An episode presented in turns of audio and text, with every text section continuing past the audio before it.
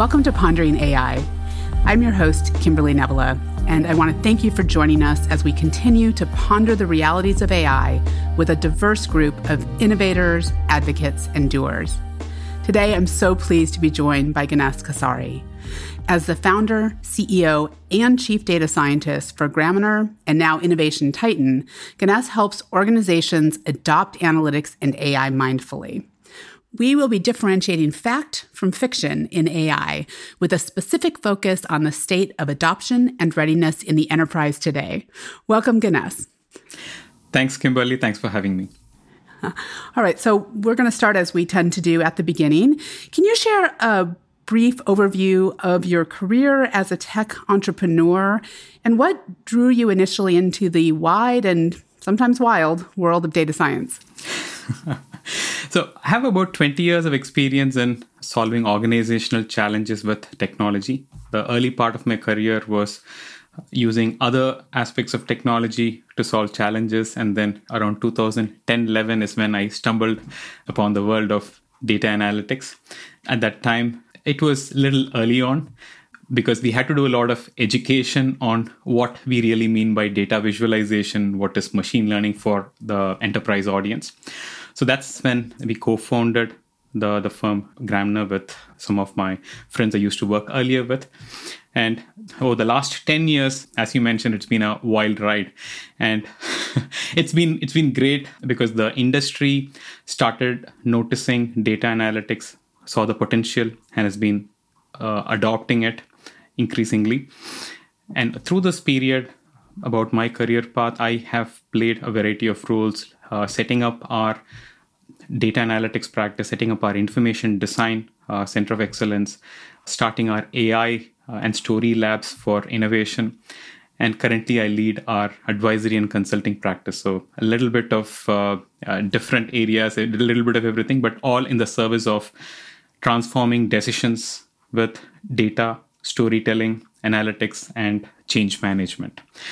Apart from my stint at Gramener and uh, now Innovation Titan as well, I am passionate about teaching and writing. I uh, have spoken at various forums, TEDx, and other industry events. I uh, currently teach at NJIT Business School. I teach business analytics as an adjunct professor.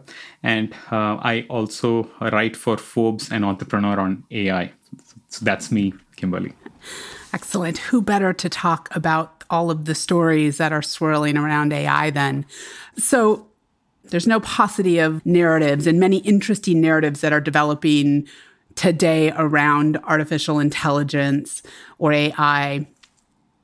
What are you finding most intriguing? And are there any that you think are perhaps a bit insidious in the sense of they're enticing but may ultimately be harmful? I think we are seeing huge hype today uh, that's unmissable. If the last five years I was excited about AI, today I'm a little worried too, because a lot of other people are too excited. if I look at the uh, the, the, typical Gartner hype cycle, uh, I'm, I'm sure many of the audience would be familiar. So there are different stages that innovations typically go through. Right? So you have the the initial research or the the phase where you have innovation trigger happens through research. And then over period over a period of time there is some growth and then it hits a peak which is where the hype is really high more than it, it is warranted. And then reality sets in and then people get disillusioned and that's what gartner calls as the trough of uh, disillusionment. And people don't value it uh, and they discount it even beyond the value that is, that is clearly delivering. And then over time people there are people who come back to it and then there is a slope of enlightenment and then eventually there is a plateau of productivity where there is it's almost a given and people start building on top of that. So if you look at that hype cycle today with ai and particularly generative ai we are at the peak of, of hype where clearly a lot of the attention is unwarranted. There is potential no doubt but a lot of the attention is unwarranted and which also means that we are going to see disillusionment in this space very soon. We should be prepared for it and for the subsequent recovery. Yeah, I've I've taken to saying that in a lot of cases, I think AI at large today is both overhyped and undervalued hmm. in that when we're talking about things like the you know GPTs of the world, chat GPT, whatever it is, all those there's this sense that it's going to do anything and everything, yeah. which makes me very concerned that people don't really understand how it works or the actual effort to make that work, particularly in a business or social context. And we're going to dig into that. And on the other side, it's undervalued because we are so enamored with the bright and shiny, we are missing the opportunity to deploy right. it in possibly what might seem like mundane and boring ways that drive really true value and uh, efficiencies. Yeah, that's so uh, very well put. Uh, and, and, if you come to think of it, this is not the first time, right? We have seen several technology innovations in our lifetime. If we look at one of the most popular ones, which all of us would remember, is the the dot com boom bust cycle. we ha- we went through almost something very similar right? If you look at the the timeline 70s 80s is when the research phase happened. And 90s early 90s was the growth phase where people started seeing okay the internet can do something. It's beyond government beyond educational institutions. Mm-hmm. and there were companies which were starting uh, slowly coming in and built around it. And late 90s is where uh, the the uh, the madness set in the hype phase. There was an internet gold rush. And 2000 after the the dot com bust uh, there was a despair phase or the, the trough of disillusionment. And then 2000, uh, late 2000 onwards or 2001 onwards, there was the recovery phase. Now we almost consider it a given. And there's there have been a lot of fascinating innovations on top of internet today and that has become a very strong backbone so similar to that i think chatgpt generative ai broadly i think that has a lot of potential and uh, like you mentioned undervalued we will understand that even better and then perhaps some of this the the hype will go away mm-hmm.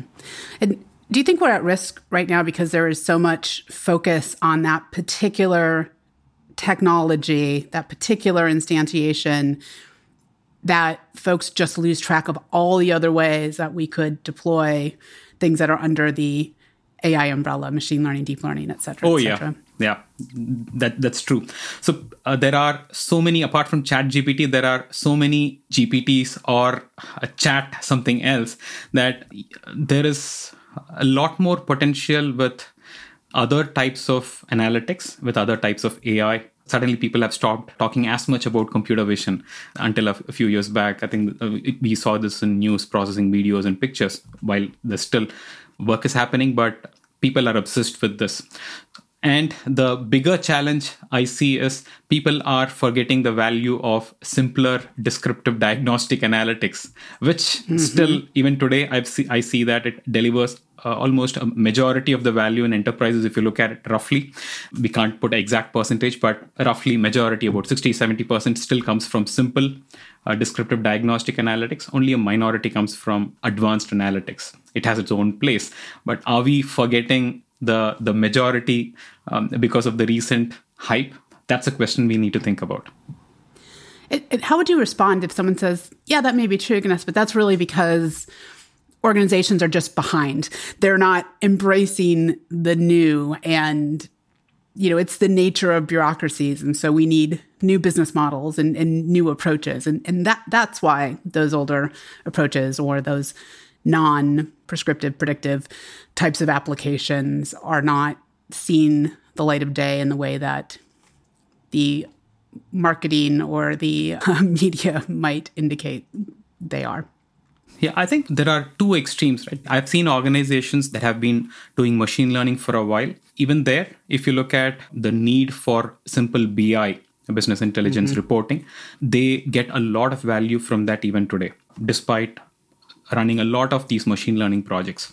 So that that's where i see even the forward looking organizations despite having uh, embraced advanced analytics they still see value. And the other part i think your question was also hinting at are all organizations able to look at ai and, and embrace advanced analytics which is a challenge as well. There is clearly there are clearly those low hanging fruits which advanced analytics can can help solve uh, with unstructured data that many organizations have not tapped into. A simple example is text analytics. Uh, there's so much of value that you can get by looking at your customer conversations, the chat histories, and, and so on, or voice of customer feedback. But there are one class of organizations still looking at those numerical data and ignoring all of that easily accessible low hanging fruits. So we need to work on both ends. Yeah. And how much, in your estimation, in the work you've done, both broadly and, and with organizations, of what people are calling AI today is really AI? And does having precise definitions of this matter when we're talking about when and where to deploy these technologies? Yeah. So the moment people use AI, I look at the audience and then I kind of tune into their definition of AI. I don't ask anymore. Uh, in the industry, if you look at articles, if you look at uh, general conversations when people say AI, today the filter I apply is analytics. Could be mm-hmm. simple analysis on Excel. Uh, they mean that complete umbrella. So that's what they really mean by AI. Whereas someone who is really in the analytics, for example, if it's a chief analytics officer, if they are talking about AI, then perhaps they really mean machine learning or or deep learning or the the, uh, the advanced analytics in the truest sense. So that's what mm-hmm. they mean by ai so we need to tune into the audience and what they really mean by it. Uh, otherwise it's used very often today as an umbrella term. Okay. And in your experience also then how accurate are whether we're talking about public or private organizations how accurate are leaders' perceptions of AI, however they might use the term? And are there expectations for the level of effort and the amount of return they can get and how fast that can happen realistic? I see leaders at two extremes here. Mm-hmm. There are those let's talk about the data and expectations on what data is needed right? there are leaders who assume that ai can can do everything and it can even create its own data so that's that's one side. You don't need data. AI can take care of everything. Synthetic the, everything. no, not even talking about synthetic. just like you can magically create data. AI is like um, omniscient. It can do anything. So mm-hmm. uh, that bl- blind faith. So that's one thing, one extreme. The other extreme is where leaders think that uh, they understand that there is good volume of data needed to train algorithms, and they wait too longer they wait for too much of data to be collected or maybe a data warehouse mm. or a full uh, data lake to be created. They don't start analytics or advanced analytics until then. So that way the expectations there are uh, they are at the uh, either extreme. So it, i think it needs education. Same thing if i take one more example of extremes roi there are those leaders who expect ai to deliver like tomorrow um, the moment you you set it up, it should transform decisions and it should be able to keep up pace with the audience. Uh, that's a little unrealistic in terms of ROI uh, in a very very short term. At the same time, the other extreme is that there are leaders who don't demand enough, that who don't set and demand from the teams that they've invested a few million dollars. Uh, there has to be a measurement of the value generated by the initiative and there has to be some tracking and and targets set. If you don't have that that again could lead to disillusionment. So that way I, I see that whether it is with data roi or in terms of how you execute ai engagements people are at the extremes and bringing them to the center calls for education. Otherwise they will burn their fingers they'll do multiple projects see failures and only then they'll come which can be avoided with education and when you say education, what are we really talking about? Are we talking about basic numerical literacy, statistical literacy? I know that that's not the gamut of it. So when you say education, what does that look like? And, and for organizations and individuals, what are the different aspects we need to be addressing? Yeah.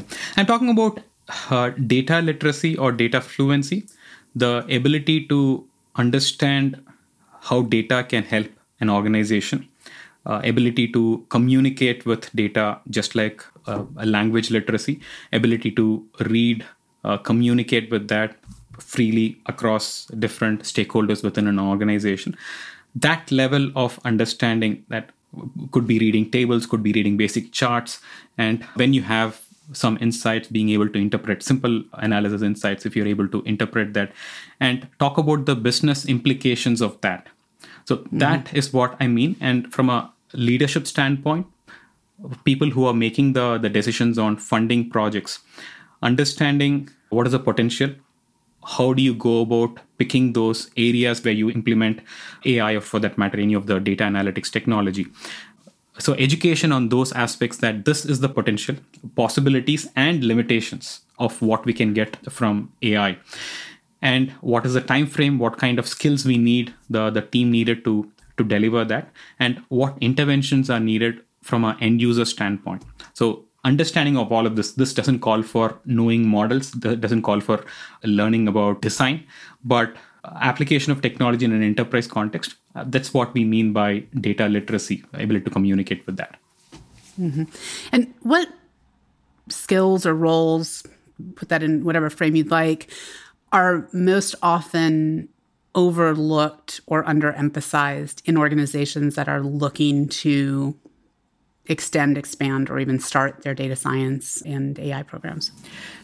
I think the role of data translator is still underemphasized.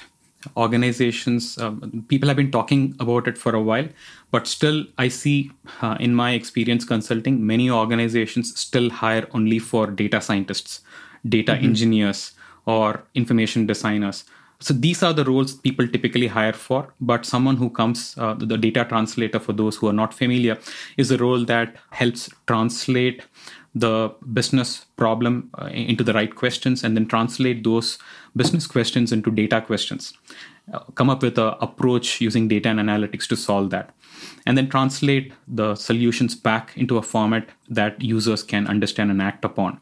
So, which also involves change management, adoption, driving data literacy, we just spoke about. So, all of these are uh, so uh, the data translator does the translation back and forth, uh, is a strong business advocate, and typically comes from the business or the user side of things. So this role I, I still see is underemphasized. I think three, four years back, McKinsey published a report where they said uh, data translators is going to be the, the hottest role of the next decade. so people talked about it for a while, but now I think there are some organizations who have been hiring for it, but many still ignore that role. Is this a evolution of what we used to call the business analyst or a data analyst role? How do you differentiate those, right, or yeah. do you? Yeah, uh, so it's an evolution of that. In a typical technology space, a business analyst w- would play that a very similar role. Whereas mm-hmm. in the mm-hmm. data and analytics space, this also calls for understanding of these additional disciplines, which is data analytics, information design, and also a bit of change management because this technology, this there is so much of resistance compared to technology projects today. There, there is so much of change management involved. So all of these aspects additionally get added to a data translator skill set in addition to the business analysis. Mm-hmm. Now, you mentioned there's a lot of resistance, and you know, going back to this idea of narratives and public narratives mm-hmm. that are being driven, and we just spoke to Dr. Christina uh, Colclough as well about this idea that analytics and AI are just going to make your world better, right? We you're not going to have to do all the work that you don't want to do, or you know this this work that is perhaps someone else may view as as drudgery. And there is this bit of a narrative around you should be embracing this because yes, it might make some aspect of your job obsolete, but isn't that great because you didn't like doing it anyway, right? Is that an aspect of it. You know, back in the day, you and I met years and years ago, I think at a data conference, and we used to laugh about this idea where we were talking about data management, and folks would say the actual analysts doing creating analytic models, and back then we weren't even necessarily talking about AI at all, would say, you know, I really hate all the time I have to spend munging data. And we'd say, okay, we're going to set up this different role, a different process, these pipelines, so you don't have to do that. And they would fight us tooth and nail, right? Even though that is what they absolutely said they didn't want to do. But ultimately, that is what they were being rewarded and recognized for. Right. So there was this weird dichotomy. Is that part of the issue with resistance today? And then where are you seeing or what is causing resistance, particularly with more advanced analytic solutions? Yeah. Uh, resistance at uh, two kinds of audience. Uh, I think we're mm-hmm. talking about the people who get involved in implementing these solutions, like the data engineers, the technology team, resistance mm-hmm. to even embracing these. Earlier, we were talking only about resistance from the end users. Right? Yeah. But today, we are clearly seeing that AI is eating into a lot of these activities of data scientists, data engineers, and a lot of mm-hmm. technology roles. That's the reality. So there is resistance, not just uh, we'll talk about resistance in, from from both this audience. So firstly, from the end users, there is resistance because of two uh, main reasons. One, uh, a lack of awareness as as to what could happen. So uh, would it completely automate away my job? for a person sitting in the call center and if there's some ai tool which is going to help them answer calls better uh, provide real-time analytics on what the the customer is thinking about. So when we talk about that audience if they don't understand the ai capability or what it is all about there is resistance that it might automate away their job. So uh, or there is a fear of the unknown. So that's the first part. And the second challenge i've seen in organizations is there is a need for reskilling yes you get your job you get to hold your job but you have to evolve and do f- few additional tasks. There's a change in the skill mix. That uh, change also people hate. So mm-hmm. there is a uh, the moving away from the familiar comfortable tasks. So uh, that calls for change management. The first one calls for education. Could be data literacy and telling them this is what changing and this is what ai means and this is what analytics means Whereas the second one is a change in skill mix, change in responsibilities, which needs to come in from the leadership, organizational, the, the career path, and design. That this is why we need it. The organization has to. It's again no, no more, no longer a question of innovation, but survival for mm. organizations to be able to stay competitive they need to embrace certain technology certain solutions. And for that the people have to upskill and then change their job mix. So those are the two challenges and likely solutions. Whereas when it comes to the the technology team uh, a little similar where the second part in terms of change in skills is what you were hinting at that yes we've always been doing it. We are really good at it. But if if ai is coming and taking that part of it then what do i learn and should i do that? So there again, I see a similar aspect playing there, Kimberly. Mm-hmm. That issue of technologists resisting technology is not one that gets raised very often. Yep. So that's that's interesting. I think that's important in a conversation that needs to happen for the end users. To be fair, a lot of times the way that these things are communicated is in such a way that it, or it's couched as you need to adjust so that you can work sort of around the machine as opposed yep. to we are bringing a machine to you to facilitate your work? Are we doing enough to make sure that we are developing systems that work for the humans as opposed to adjusting human work so that it's amenable to the machine? I think it's a little bit of both. There are cases where you completely redesign, for example, Ant Financial versus a traditional bank. Uh, that's an example, a case study in, in Harvard.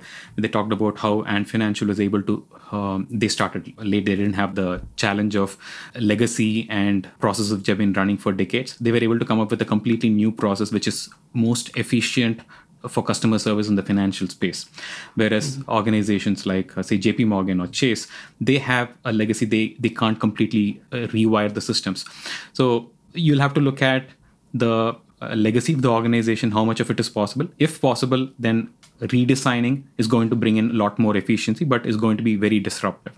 So that's one aspect.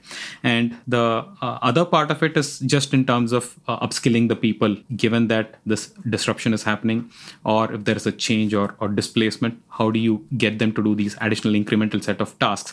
And and, and it's fascinating that you, you didn't mention that uh, we didn't hear much about technology roles getting displaced. We are seeing that mm-hmm. in the last couple of years. Uh, until if, if I look at three, four years back, mostly with technology teams the conversation was there's a lot of resistance from users. Uh, this is so beneficial. I've had conversations with data scientists that why don't they see the benefit?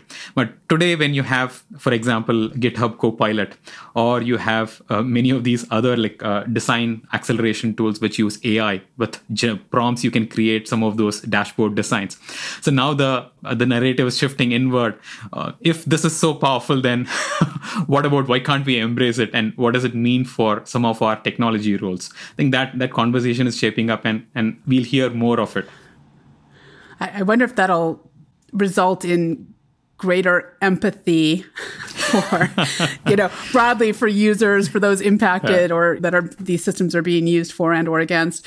But it's interesting that it, it had to come home to roost in our own right? You know, that, that, that's true. Area. Yeah, that's true. It's, it's, it's a it's it's a cycle, right? It comes back always. So uh, so that we need to see. And and uh, one thing I no longer agree. I used to peddle the same thing earlier, the, the same message, which is uh, the drudgery is get, getting automated away. You can spend time on creative tasks. Mm-hmm. I don't agree with it anymore. At least uh, looking at, I've changed my position. Looking at the kind of tasks that AI is getting good at, which are a lot of these creative tasks, it is is really good at. I've been using some of these generative AI tools for the last couple of months for for ideation, bouncing off ideas. If I'm running workshops, how what should be the narrative, what should be the outline. I've been mm. using it for brainstorming, which is completely un- unimaginable, right? I, I wouldn't have thought about it six months back. I used to do it with people earlier. So uh, I don't think just the drudgery is getting automated away. A lot of juicy creative work is also getting automated away, which calls for thinking on what kind of skills uh, are we going to need. Uh, perhaps the critical critical thinking skills, review, and uh, still that empathy and human element. There are still skills, uh, but the mix of skills that we thought earlier, which will be important, I think there's a, a big change. And as we see the AI capability uh, shape up, we'll have to see what really stays relevant for us. Yeah, this may also come down to us thinking about what it means for humans to find work meaningful. That was a terrible mm. alliteration there in that there may be aspects of things that we could automate or augment that we fundamentally decide not to. Because by virtue of doing so, we create organizations or environments or workplaces that are not engaging, are not fulfilling, do not allow us to think and flex our creative and mental or physical muscles in a way that actually drives human satisfaction. I doubted whether organizational leaders would agree with that because if it comes down to economic mm-hmm. profit motive, yeah, yes, they uh, they will probably create alternate avenues than than messing with their bottom line. so I'm not so sure about that. Oh yes, no, that that might have been a, a general musing in my my rosy rosy sky over here. no, we hope, yeah, we hope that there are uh, enough activities, but again. we'll have to say that we'll have to watch and see how things evolve. But uh, I, I, still strongly believe that there will be new roles and new uh, skill mixes which evolve, which mm-hmm. we will find fulfilling as we've always uh, done in the last 18, 90 years. That gives me hope that uh, even if some of these creative tasks which we find attractive are automated away there are going to be other adjacent areas new roles which we can't think of today which will emerge. Um, mm-hmm. Just going back to the same example of internet, uh, the role of web designers or SEO experts, uh, so uh, search engine optimization. So some of these are roles we couldn't have imagined 30 years back. So on the on a similar note, there will be several other uh, roles which call for working on top of the world that AI is creating, which needs other very very different skill sets. Mm-hmm we had an opportunity to talk to Roger Spitz last year, and, and he talked about the future of decision making and thinking differently and developing and honing skills for folks to think and make decisions and act in the face of change and uncertainty. You've also said that with analytics writ large, including AI, there may be a change or there's an evolution to decision making in an organizational context. Can you talk a little bit about what you sort of project happening and how organizations, leaders, employees need to be thinking about that now? Yeah. I think the uh, discipline of decision intelligence and, and decision making is, is not getting enough attention today. Mm-hmm. But with all the increasing spend in not just AI, but other technology, cloud, and uh, all of the other technology, there is going to be huge emphasis on how it is helping organizations make better decisions and leading to top line growth or bottom line growth. So the ROI is becoming all the more important. I, I hear this almost in all of my conversations with clients today that uh, compared to three years back, today they are clearly demanding and they are talking about ROI, which is which is a great news.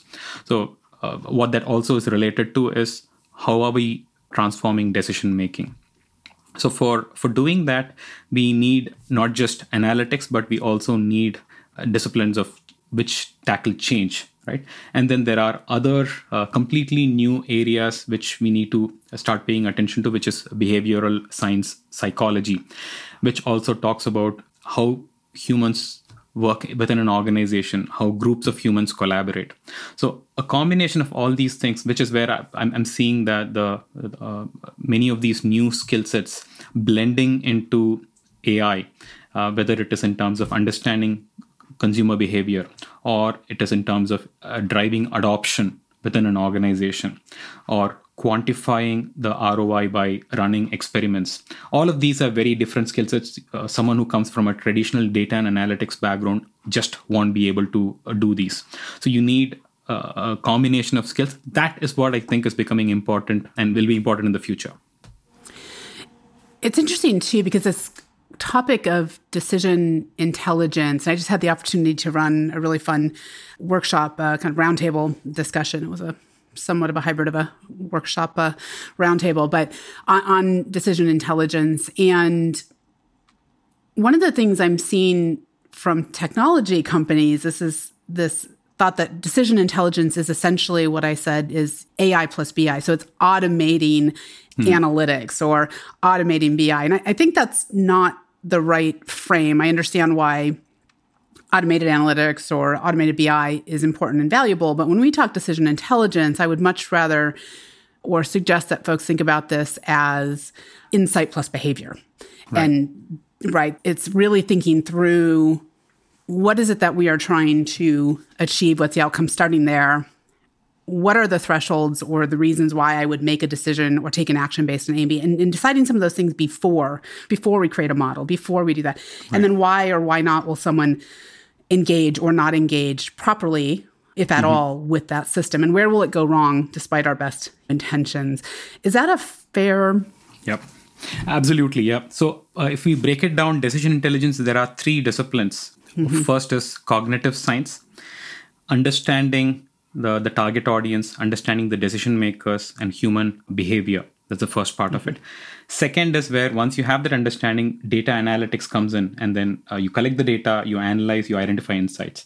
And the third element is organizational intelligence, which tackles the change management part of it. How do you institutionalize a solution within an organization and scale it up? So you need all these three cognitive science, data analytics, and organizational intelligence to come together for, for scaling decisions in an organization, which ties back to what you were mentioning, uh, Kimberly. Mm-hmm. And what is your counsel for organizations and leaders in particular who still feel this need for speed and say, wow, this feels like a process, right? And it is a process right. and it takes some time. What is your response to that? And, and why is it important to take that time? Yeah. So there's this, this, have had this conversation with some leaders. I, I, totally agree that yeah all of this feels like a lot of work. Um, yes because it is.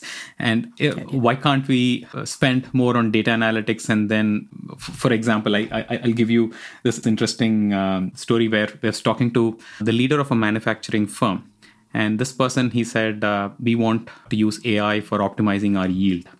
So and then when i looked at the, the team and I spoke to the team to understand where they are even before uh, uh, suggesting the solution. I understood that they were using a lot of paper and pen. They had uh, spreadsheets at best. They did not have anything close to a warehouse. And in this scenario, if you go with uh, not just AI, even some form of advanced analytics could, could, be even statistics or machine learning, so some simpler forms. Uh, uh, you would end up with great insights on data which no one believes.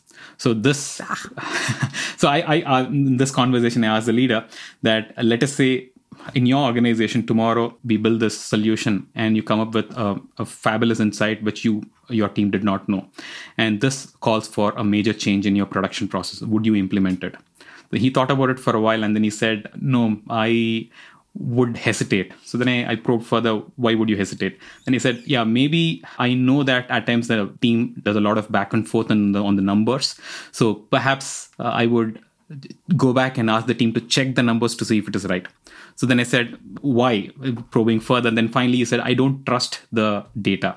Mm-hmm. I said, there you go. So you need data quality before you double down on analytics and, and AI.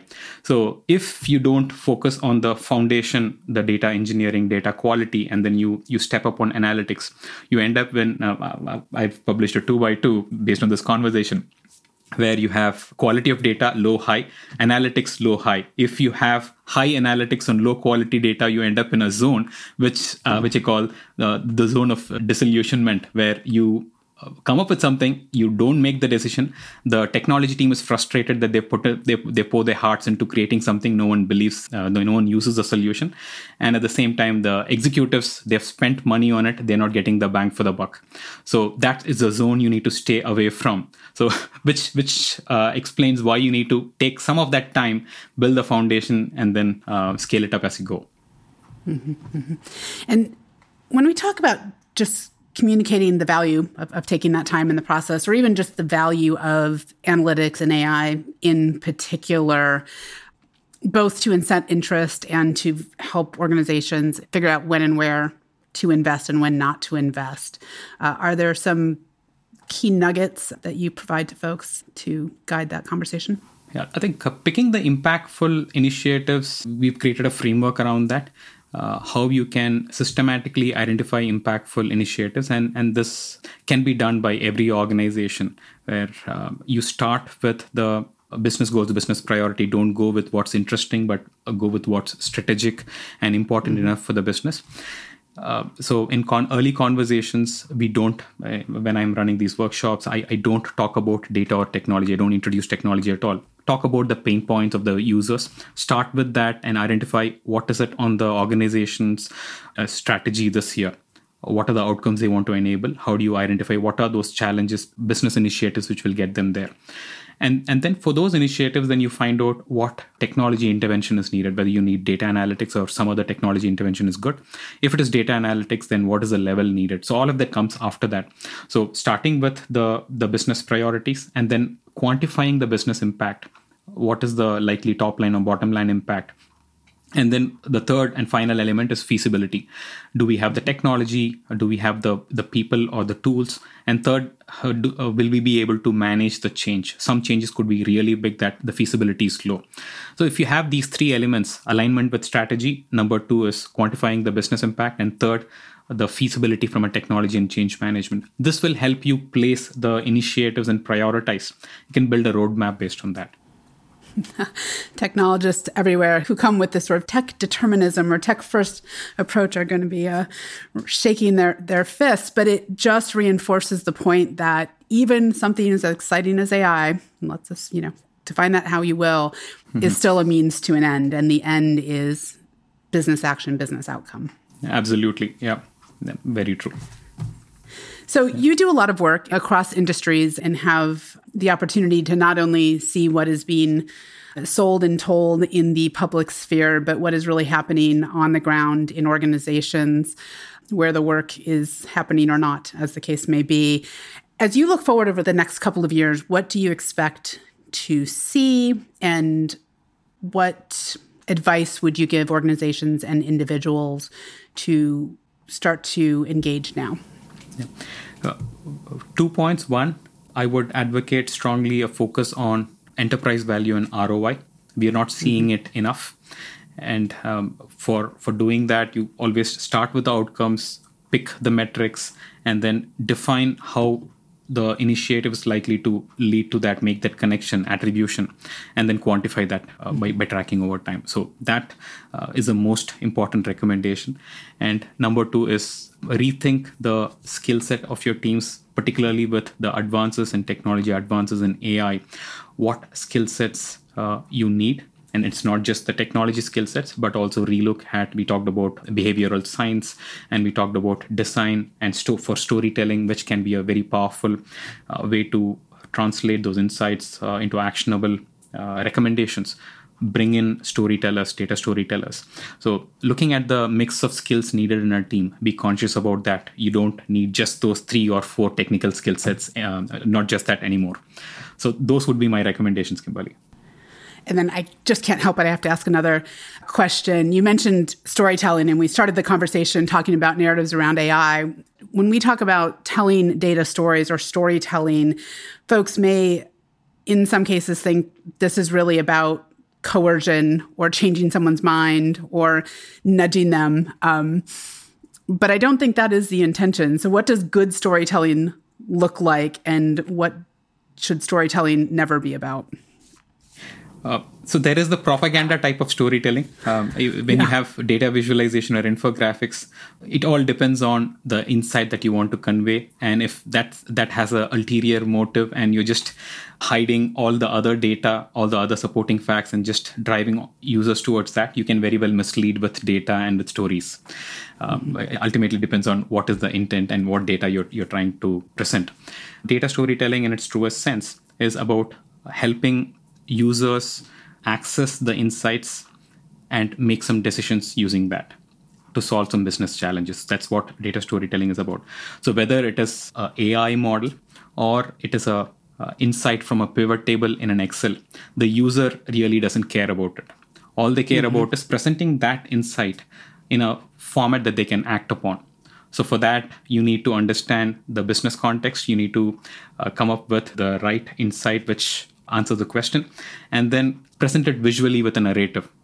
So, narrative is uh, sequencing this as a plot to make sure that it is easy to relate to and it emotionally connects with the audience. So, back to your question, you can mislead with stories, but it uh, ultimately depends on the intent and uh, the responsibility lies lies with the creator. like everything else, uh, right. responsible storytelling in the service of responsible analytics and AI. I love yeah. it. Well, thank you, Ganes. I really appreciate you coming today and sharing a very frank and grounded perspective on all of the fantastical stories that are swirling around things like AI, ChatGPT, et cetera, et cetera, and helping us understand what the really foundational nuts and bolts are to ensure that we are deploying these things in a way that's responsible, gainful, and drives value for everyone involved. Thanks again. Yeah, thanks for the interesting questions and, and wonderful chat. And, and thanks again for the invite, Kimberly. If you've missed any of our stellar guests or want to catch up on a new favorite, such as Ganes, now is the time. We'll be back soon with more ponderings on the nature of AI and its implications for all areas of our lives. Subscribe now so you don't miss it.